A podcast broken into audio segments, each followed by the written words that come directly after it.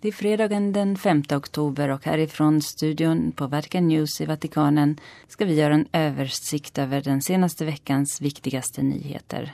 Framför mikrofonen sitter Charlotta Smeds, Katarina Gorelius och Benedikt Cedergren. Vi börjar med att se till fredagen i förra veckan. Efter en veckas plenarmöte så mötte det påvliga rådet för främjandet av kristen enhet påven Franciscus under en privat audiens i Vatikanen för att presentera de senaste dagarnas arbete för honom. Plenarmötets tema hade varit pingstvänner, karismatiker och evangelikala, inverkan på begreppet enhet. Och påven sa att det är ett mycket aktuellt tema. Stockholms katolska biskop Anders Arborelius är sedan kardinalsutnämningen en av medlemmarna i rådet och deltog under plenarmötet i Rom. Påven tackade dem för den hjälp de erbjuder honom i utövandet av hans ämbete. Alla kristna, sa påven, är kallade att vandra tillsammans, be tillsammans och arbeta tillsammans i väntan på att Herren leder oss till återupprättandet av full enhet. Påven noterade temat och sa att tillväxten av pingströrelsen och karismatiska och evangelikala rörelser är ett mycket omfattande fenomen som inte kan förbises. Vi måste se och erkänna den heliga Andens närvaro i dessa församlingar, sa han, och försöka bygga upp sanna broderskapsband genom att mötas och övervinna ömsesidiga fördomar och misstro, som ofta motiveras av okunnighet eller brist på förståelse på så att han är medveten om de många svårigheter i relationerna mellan katoliker och pingstvänner, karismatiker och evangelikala. Det faktum att många katoliker lockas till dessa församlingar är för oss en anledning till rannsakan och pastoral förnyelse, sa han. Påven Franciscus sammanfattade sina tankar i tre råd. Ett öppet hjärta, att söka enhet och en noggrann urskiljning är attityder som måste prägla relationen sinsemellan. Påven Franciscus har uppmanat alla troende att be rosenkransen varje dag under oktober månad för att skydda kyrkan från den onde. På fredagen gav den heliga stolen ett pressmeddelande som berör alla kyrkans troende i hela världen. Oktober månad är liksom maj vig till Jungfru Maria med särskilt fokus i oktober på rosenkransen då högtiden Vår fru av rosenkransen infaller den 7 oktober. Nu ber påven alla att förena sig med honom i rosenkransbönen varje dag i gemensam botgöring som Guds folk för att be heliga Guds moder och ärkeängeln Mikael att skydda kyrkan från djävulen som alltid försöker splittra oss från Gud och från varandra, läser vi i pressmeddelandet. Förutom att be rosenkransen varje dag uppmanar påven till att be två böner i slutet av rosenkransen. Den gamla Mariabönen Subtum Presidium och bönen till den heliga ärkingen Mikael som skyddar oss och hjälper oss att bekämpa ondska. Konkurrens i troslivet och riskerna med självtillräcklighet tog påven Franciscus upp i sin reflektion när han på söndagen bad Angelus med de troende på Petersplatsen klockan 12. Påven utgick från dagens läsning ur Markus evangeliet som han beskrev som lärorikt om Jesu liv med sina lärjungar. De hade sett en annan man som inte tillhörde Jesu anhängare som drev ut demoner i Jesu namn och de ville därför förbjuda honom. Men Jesus svarar, hindra honom inte. Ingen som gör underverk i mitt namn kan genast efteråt tala illa om mig. Den som inte är mot oss, han är för oss. Påven sa att det gör oss gott att reflektera över det här avsnittet med självrannsakan. Jesu lärjungars attityd är mycket mänsklig, mycket vanlig och vi hittar den ofta i kristna församlingar och förmodligen också i oss själva. I god tro vill man skydda det autentiska i en upplevelse, grundaren eller ledaren, från falska imitationer. Men samtidigt finns det en rädsla för konkurrens och det är dåligt. Rädslan att någon kan stjäla nya anhängare gör att man inte uppskattar det goda som andra gör. Man tänker, det är inte bra bara för att det inte är vårt. Och det är en form av självtillräcklighet och i själva verket roten till proselytism. Påven påminde om att kyrkan inte växer genom proselytism utan attraktion som påven Benediktus XVI sa, det vill säga den växer genom personer som vittnar om sin tro, som ges till andra genom den heliga Andes kraft. Den 2 oktober firar kyrkan skyddsänglarna och under sin predikan vid morgonmässan i Sankta Martas kapell reflekterade påven Franciscus över änglarnas särskilda hjälp. Livet är en vandring och vi behöver få hjälp av följeslagare, beskyddare, av kompass som skyddar oss mot farorna och från fallgropar som vi kan stöta på, sa påven. Och han nämnde tre fallgropar. En av farorna är att inte vandra alls, sa han. Många stannar upp och slutar vandra trots att livet fortsätter utan att röra på sig och utan att göra något. Och det är en fara. Man vet att om man stannar upp i livet slutar det med att man korrumperas. Som vattnet när det står still så kommer myggorna och lägger ägg. Ängeln hjälper oss och manar oss att fortsätta framåt. Men det finns två andra fallgropar, sa påven, på våra livs vandring. Risken att gå fel, och den är bara endast lätt att rätta till i början. Och faran att lämna vägen för att istället gå vilse på ett torg och gå från den ena sidan till den andra som en labyrint, sa påven. En fälla som aldrig leder dig till målet. Ängeln, din skyddsängel, hjälper dig att inte göra dessa misstag. Men vi måste be dem om hjälp. Och påven avslutade med att fråga de samlade om de talar med sina änglar, om de lyssnar på dem. Låter du din ängel leda dig framåt? Påven sa att änglarnas närvaro och roll i våra liv är ännu viktigare än att bara leda oss framåt. De hjälper oss inte bara att vandra, utan de visar oss även vilket som är vårt mål. Vår ängel är inte bara med oss, utan den ser konstant Gud Fadern. Den lever i relation till honom. De är den dagliga bron från det ögonblick vi kliver upp till att vi går och lägger oss. Vår ängel är en länk mellan oss och Gud, Fadern. Låt oss inte glömma dessa vår resas följeslagare. Biskopssynodens femtonde ordinarie generalförsamling på temat Unga, tro och urskiljning av kallelser inleddes i Vatikanen den 3 oktober. Två biskopar från Kina deltar som ett led i det provisoriska avtalet mellan Heliga stolen och Kina. Klockan 10 den 3 oktober firade påven Franciscus den heliga mässan på Petersplatsen och öppnade så biskopssynoden om unga, tro och urskiljning av kallelser. På eftermiddagen klockan 16.30 invigdes synoden i Vatikanens synodsal med bön, påvens hälsning och den inledande sektionen där synodens generalsekreterare avlade en rapport och talesmannen presenterade instrumentum laboris, synodens allmänna riktlinjer och inledningsfas.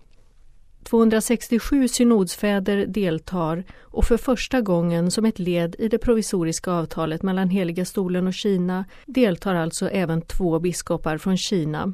Monsignor Guo Jinsai, biskop av Chengde och Yang Xiaoting, biskop av Zan. Den 15 ordinarie generalförsamlingen avslutas den 28 oktober och där kommer även 34 unga mellan 18 och 29 år att delta som åhörare.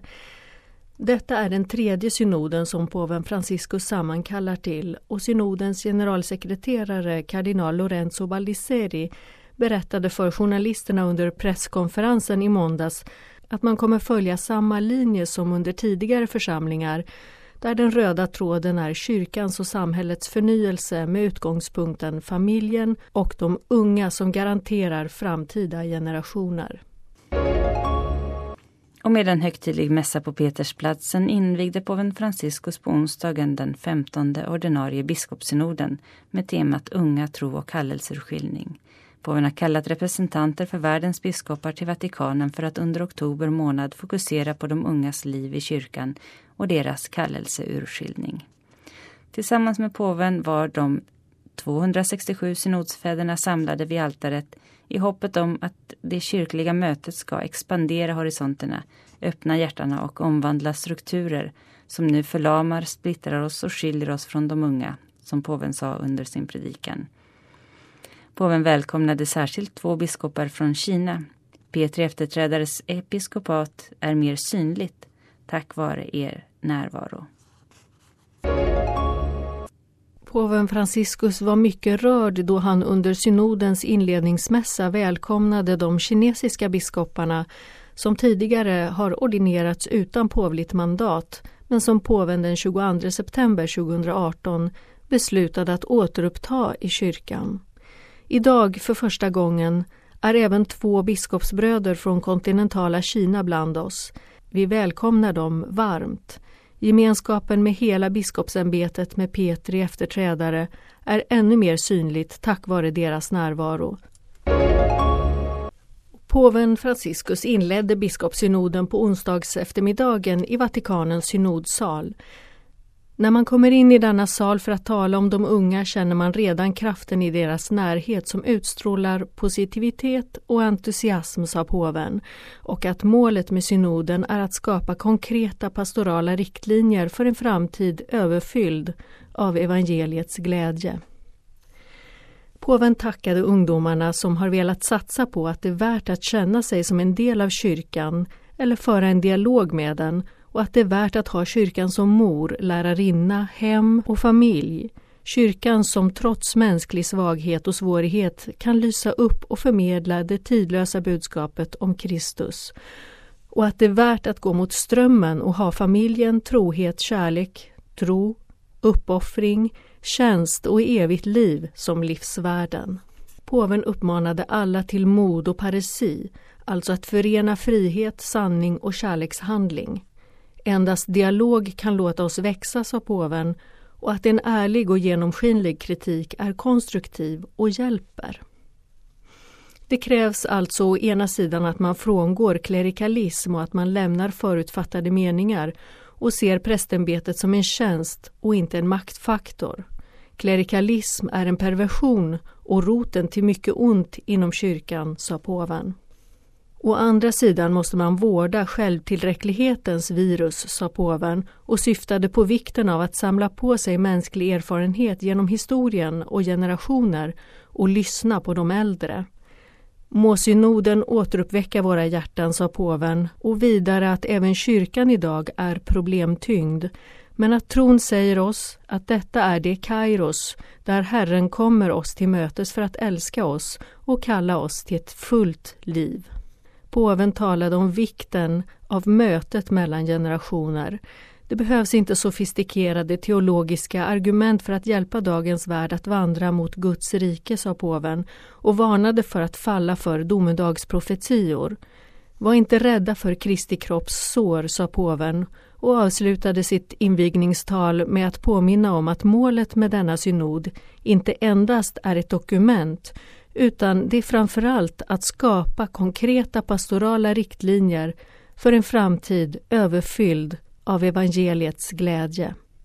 Varje dag under synoden håller den heliga stolens pressrum en briefing för att rapportera om hur synodsarbetet fortgår. Denna går att följa i direktsändning via Vatican News Youtube-kanal klockan 13.30. Och fram till nu har ett 30-tal av de 267 synodsfäderna talat. Varje biskop får tala i exakt fyra minuter och när de minuterna är slut stängs mikrofonen helt rätt och slätt av. Efter fem föredrag är det en paus på tre minuter för reflektion och för att samla tankarna. I de första biskoparnas tankar återkommer ofta ordet bortsorterade. Ungdomarna är bortsorterade och hur de vänjer sig vid att tillhöra kategorin av de bortsorterade. Man har även talat om de ungas längtan efter det andliga och efter högre kallelser och mening i livet. Och man noterade även vikten av tron i familjelivet som en hjälp i kallelseurskiljningen och att kyrkan inte ska ta uppmärksamheten från familjerna för att fokusera på de unga då familjerna är av värde just för de ungas tro. Under torsdagsmorgonen den 4 oktober öppnades synodens arbete med ett vittnesbörd och åtföljdes av synodfädernas inlägg om Instrumentum Laboris första del. Verbet lyssna var dagens röda tråd. För kyrkan handlar det om att lyssna och låta sig utmanas av de unga. Dagens unga söker en dialog och de vill få tala men även få en intellektuell, andlig och känslomässig vägledning. Här krävs evangelisationens levande vittnen. Synodsfäderna talade om en möteskultur och att man inte ska vänta på att de unga kommer till kyrkan utan ta kyrkan till dem. Det gäller främst de unga migranterna, sportutövarna och de i marginalen som är offer för en slit och slängkultur. För detta behöver kyrkan ha en ny inställning och inge förtroende, närhet och hopp. Man ska hålla sig borta från klerikalism. Gud visar sig i de unga och de unga ska vara kyrkan. Deras blick är fäst mot framtiden och framtiden är obegränsad. De vuxna vårdar och de unga ger dynamik. Synodsfäderna talade om att de unga inte ska avstå från Jesus på grund av en kyrka som inte är mottagande och att de snarare ska hjälpa kyrkan att vara mer troende. Synodsfäderna talade om sexuella övergrepp inom kyrkan som underminerar de ungas tillit till kyrkan och att man måste ta itu med denna fråga med mod och ärlighet. Man ska dessutom kunna ge vägledning och kunna tala om pornografi, för tidigt sex och frivilliga aborter som är så vanliga bland unga. Kyrkan måste vara empatisk med dem och inte tro att man kan lösa problemen med förbud utan genom urskiljning och medvetenhet och se till varje person och inte indela den i kategorier. Synodens arbete fortsatte under torsdags eftermiddagen med inlägg och fri debatt. Fäderna talade om att de nya generationerna kan förnya kyrkan, samhället och politiken och vara världens surdeg och ljus, fredskapare och skapare av ett kärleksfullt samhälle. Kyrkan är kallad att vara empatisk och lyssnande moder som ger röst åt dem som ingen har och särskilt dem som kommer från svåra situationer. Man talade vidare om västvärldens konsumism som riskerar att släcka de ungas entusiasm. De är ofta förvirrade, har inga drömmar och ingen tro, även på grund av nya ideologier som den gällande gender eller en överdriven liberalism. Kyrkan behöver modigt tala om skönheten i den kristna synen på sexualitet och uppmärksamma alla de som inte lyckas leva i kyskhet under förlovningen. Synodsfäderna sa att de flesta församlingar inte uppfyller ungdomarnas behov och uppmärksammade problemet med att de främjar sig från kyrkan efter konfirmationen.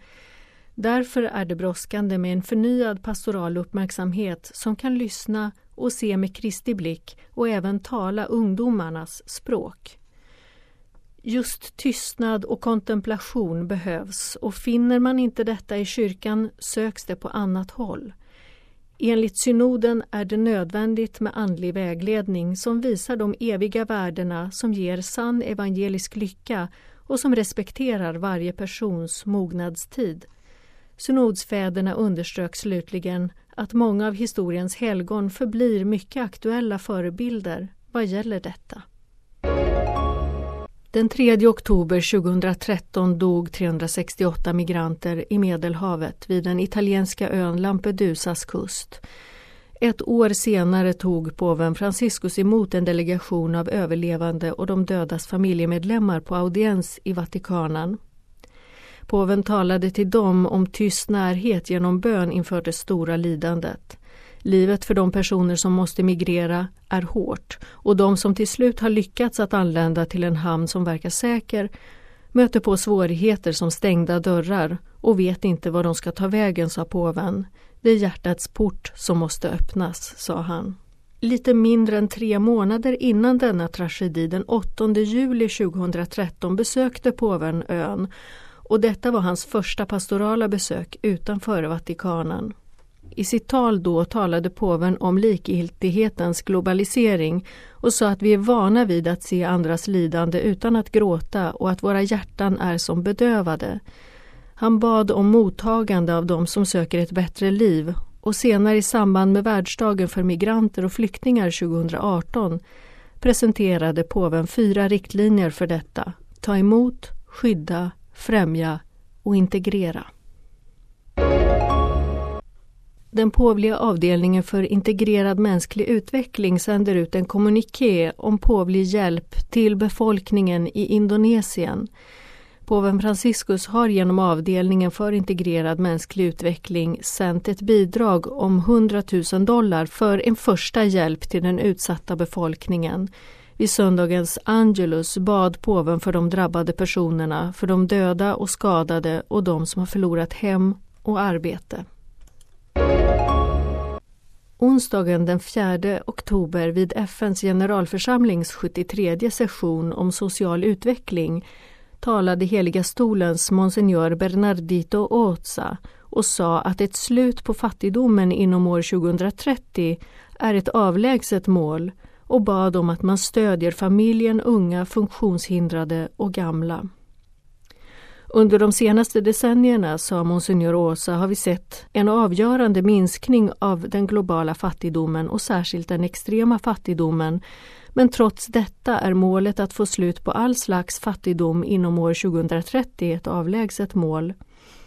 Även om den globala ekonomin fortsätter att växa finns det social och ekonomisk ojämlikhet mellan länder och dess invånare. Ett svar på frågan varför fattigdom kvarstår och varför tillväxt inte alltid är inkluderande förblir avgörande för att göra betydande framsteg mot de mål vi har ställt upp. Fattigdom och ojämlikhet förminskas ofta till en fråga om ekonomisk tillväxt, fortsatte monsignor Åtsa, men betonade att det istället handlar om ett mångdimensionellt problem man har sett att de som lämnas åt sidan känner sig ignorerade och som offer för ett orättvist system och utvecklar en undertryckt ilska för deras lands politiska och ekonomiska system. Monsignor Åtsa uppmanade om att man värnar om de grundläggande elementen familjen, unga, funktionshindrade och gamla för att de avgör hur framtiden kommer att se ut. Den 4 oktober firar vi den helige Franciscus av Assisi som påven Franciscus kallar hoppets stora missionär. Franciscus av Assisi är för mig fattigdomens och fridens man och mannen som älskar och skyddar skapelsen. Detta sa påven Franciscus till journalisterna några dagar efter att han hade valts till påve då han förklarade sitt val av påvenamn. Påven har talat om helgonet från Assisi många gånger under sitt pontifikat som den som hjälper till med att upptäcka den djupa kopplingen mellan fattigdomen och den evangeliska vandringen och som låter oss förstå att endast den som följer Jesus får sann frid. Helige Franciscus frid, sa påven då han firade mässan i Assisi 4 oktober 2013, är Kristi frid och den finner den som tar på sig hans ok, alltså hans bud. Älska varandra som jag har älskat er. Under lördagen den 15 september höll barn och ungdomsorganisationen Sveriges unga katoliker en tyst ljusprocession i Stockholm för att demonstrera för det ofödda barnets rätt till liv. Processionen var en del av ett läger som anordnades av SOKs utskott Tillsammans för livet under vilket deltagarna deltog i olika föredrag om bland annat sexualitet, äktenskap och familjeliv där syftet var att visa den katolska kyrkans ståndpunkt i frågorna och hur man värnar om livet. Syftet med själva marschen var att be i tystnad med ljus för de ofödda barnen, de aborterade barnen och alla de kvinnor och män som valt abort eller funderar på att göra det. Processionen, som var öppen för alla, gick genom centrala Stockholm och uppemot 100 personer deltog. SUK hoppas kunna hålla processionen även nästa år denna gång i Göteborg. Indonesiska ön Sulawesi drabbades under fredagen av en jordbävning och en efterföljande tsunami. Under söndagen kom rapporter som visade att minst 832 personer mist livet i katastrofen. Över 500 personer skadats och ett tiotal människor fortfarande är försvunna. Påven bad därför för befolkningen på ön efter söndagens Angelus och uttryckte sin närhet till befolkningen på ön. Under måndagsförmiddagen välkomnade påven Franciscus cirka 100 präster från Créteils stift som ligger nära Paris i Frankrike och som befann sig i Rom på pilgrimsresa. I sitt tal till prästerna började påven med att tacka Gud för deras kallelser till att bli trogna förvaltare av Kristi mysterier bland folket och till att förkunna evangeliet.